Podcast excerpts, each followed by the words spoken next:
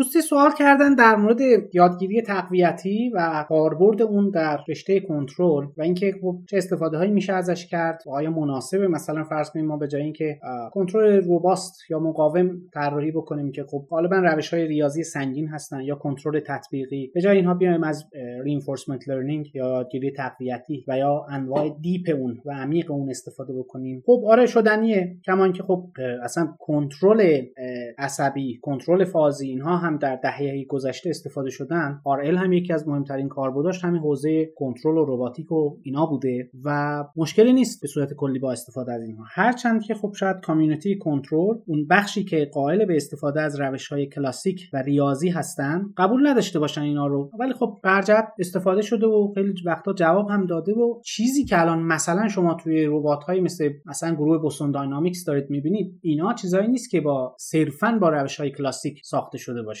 نه اینا قطعا یه عامل هوشمندی توش هست و نمیشه صرفا نشست به امید روش های کلاسیک و ریاضی. هرچند خب جایی که ما روش ریاضی داشته باشیم و ازش نتیجه بگیریم دیگه لازم نیست که بریم سراغ روش های هوشمند. کما اینکه الان شما مسئله برنامه‌ریزی خطی داشته باشید کسی براش الگوریتم ژنتیک استفاده نمی‌کنه. مسئله برنامه‌ریزی خطی جواب مشخص و قطعی داره و در کسری از ثانیه هم الان کامپیوتر می‌تونه حلش کنه. این نیازی نداره که براش یه الگوریتم ابتکاری استفاده کنه. یا مثلا یه مدلی که با یک رگرسیون خطی یا غیر خطی قابل حله و در کسری از ثانیه جواب میده کامپیوتر برای این شبکه عصبی استفاده نمی‌کنن. این یه بحث دیگه ایه. ولی عموما در کاربردهای ما در حوزه کنترل یه جایی هست که عدم قطعیت ساختاری و پارامتریک و اینها داریم. یه جایی هست که عدم قطعیت از بیرون داره ایجاد میشه. یه جایی هست که ما اصلا مدل دقیقی نداریم دینامیک های مدل نشده هستن. همه اینا روش های کلاسیک مثلا کنترل تطبیقی یه جور اینا رو ادرس می‌کنه و برخورد می‌کنه باش کنترل روباس یه جور برخورد می‌کنه کنترل غیر خطی یه جور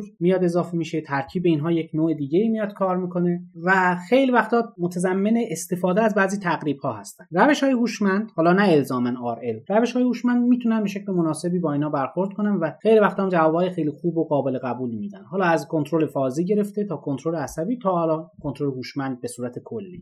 این که خب میشه ازش استفاده کرد یه بحث دیگه ایه. ولی به عنوان مثال شما نمی‌تونید و قاعدتا نباید بیاید RL رو استفاده کنید بعد یه مقاله رو بفرستید جایی که اصلا کارش کنترل کلاسیکه. معلومه که reject ش می‌کنن. اصلا قبول ندارن اینها این روش ها رو. اینو باید توی ذهنمون داشته باشیم. این از. این که یادگیری تقویتی مثلا انواع و اقسام داره. passive داریم active داریم. خب یادگیری تقویت پسیو می‌دونیم که از نظر شیوه عملکرد و سیاست و policy ثابته. هرچند پیچیده باشه ولی ثابته. policy ش عوض نمیشه در طول زمان. اگر یک سیستمی در طول زمان عوض نخواهد شد و ولی خب پیچیده هست و نمیشه روش های کلاسیکی مثل کنترل P و اینها رو براش استفاده کرد برای کنترلشون خب نیازی هم نیست که ما تغییر بدیم مثلا policy رو. می‌تونه passive استفاده بشه. ولی اگر سیستم عدم قطعیت داره یا متغیر با زمانه یا عامل های ناشناخته ای از بیرون مثل disturbance و اینا میان مداخله می‌کنن طبیعیه که شما باید برید به سمت یادگیری تقویتی active و چیزی که باید در طول زمان خودش یاد بگیره. البته خب نقطه شروع این می‌تونه یه الگوریتم کلاسیک باشه. کما که شما در خیلی از روش ها مثلا توی fuzzy PID می‌دیدید که PID اولیه‌ای که کنترل فازی باش شروع می‌کنه چی هست؟ یه PID کلاسیکه. میشه این روش ها رو داشته باشیم. یا مثلا یه کنترل PID رو یا یه feedback حالت رو یا یه الگوریتم کلاسیک رو یه شبکه عصبی یاد می‌گیره ولی بعد از اون میاد خودش رو تطبیق میده. این یه بحث دیگه یه اون seed یا اصطلاحا دانه اولیه کنترل هوشمند ما می‌تونه یه کنترل کلاسیک باشه. ولی اینکه خودش رو به مرور به یه روشی تطبیق بده که حالا اینجا RL هست صحبتش و کنترل اکتیو هوشمندی رو اعمال بکنیم در مواقعی که عدم قطعیت یا تغییر با زمان یا مسائل شبیه این وجود داشته باشه اجتناب ناپذیره شما نمی‌تونید یه دونه یه چیز ثابت رو بذارید اونجا.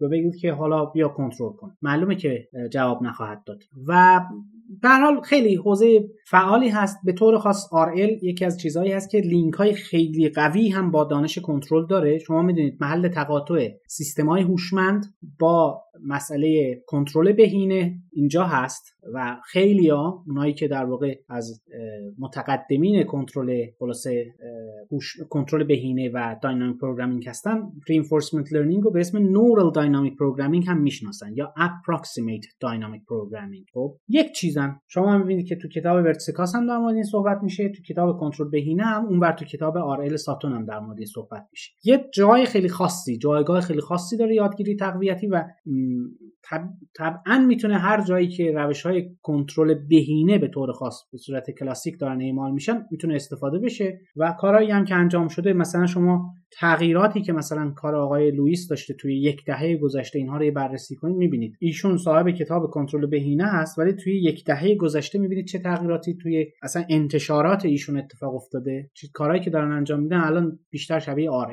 تا کنترل بهینه ولی اینا یک چیزن عملا. برجت خیلی حوزه فعال و خوبیه و به نظر من خیلی می‌تونه جالب باشه و البته یه چیزی که هست کنترل بهینه دوگانش تخمین حالت بهینه هست که ما فیلتر کالمن رو در مقابل LQR چون داریم مثل همین مثلا در مقابل این تخمین حالت کنترل بهینه با Q-learning تخمین حالت بهینه با Q-learning هم داریم. توش کارهای جالبی انجام شده. مثلا particle filter رو داریم. تو در کنارش particle controller رو داریم.